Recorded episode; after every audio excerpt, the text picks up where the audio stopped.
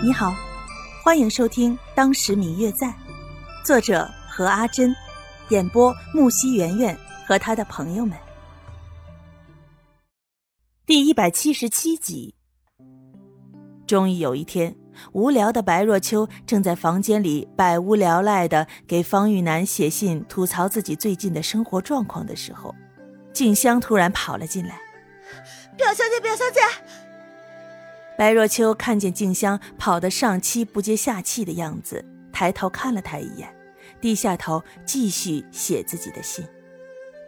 淡定，淡定。你这样子，难不成后面有什么会吃人的妖怪吗？小姐，是。静香看着白若秋，喘了一口气。不是，是老夫人要找你。说是说是有什么要紧的事。白若秋听见静香说是老夫人找自己，停下了手中的笔，抬起头看着静香。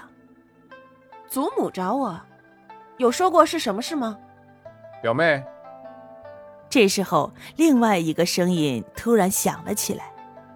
静香回头一看，是刘静安，退到了一旁。刘少爷好。刘静安简单的一抬手，让静香出去了。表妹整天在家忙些什么呢？刘静安等到静香出去之后，才绕到白若秋的书桌前，准备看一眼白若秋在写些什么，却被白若秋用一本书给遮住了。啊，没什么，无聊，随便写点东西而已。刘静安看见白若秋的动作，站在原地。摇着手中的折扇，轻轻的笑了。我听叔祖母说，你最近在家很无聊。白若秋看着刘静安，不知道他说这话是什么意思。这个表哥好像每次见面，只要有外人在，就是一块冰，对着自己礼貌又周到，简直就是一个礼仪的模范。可是每次只要没有外人，他简直就是另外一个人。脾气压根儿就摸不透，表哥这是什么意思啊？没什么，就是看你好像特别无聊的样子。刘静安一转身，将白若秋的房间一眼看了个遍，所有的墙上都贴满了白若秋无聊时临的帖子。白若秋看着刘静安仔细的看着自己写的帖子，有些不好意思。站起来，准备开始收拾，一边接下书法帖子，一边对着还在一旁打量着的刘静安说道：“表哥，我的房间太乱了，你还是先出去，让静香给你泡壶茶吧。”没有听到刘静安的回答，白若秋有些奇怪的回头看着他，却发现他正对着自己临摹了很多次的之前在月老庙求的签文，心里一时间有些窘迫。